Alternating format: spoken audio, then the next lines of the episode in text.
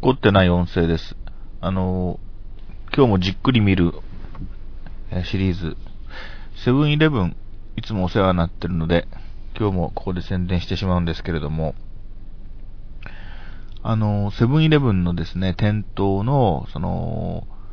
上の方を見ていただきますと、あの、3本の色のラインが書かれてますよね、外側に。で、上の方から順番に色は、えー、オレンジ、緑、変な赤となっております。まあそう言うとですね、あえて言えば一番上のオレンジも変なオレンジ、そして真ん中の緑も変な緑、そして一番下の赤は変な赤。で、じっくり見てると、なんか懐かしい色合いなんですよね。で、さっきこれをずっと見てるときに思ったんで、思いついたんで今喋ってるんですけど、あのー私は別にあの、鉄道マニアではないんですけども、このオレンジもこの緑も、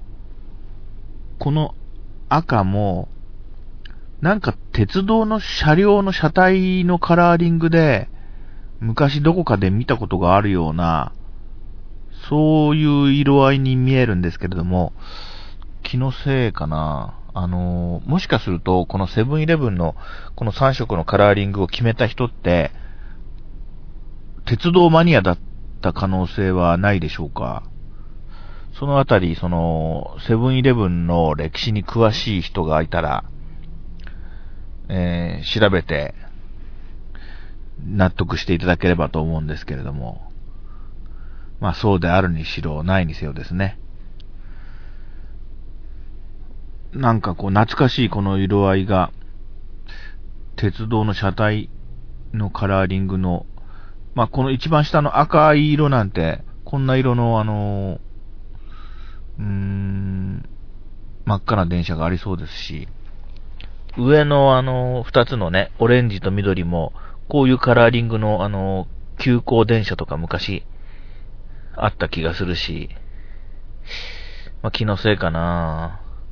このそれぞれのその色が、それぞれ微妙なんで、やっぱり何らかの理由があってこういう色になってるんじゃないかと思うんで、多分鉄道マニアが、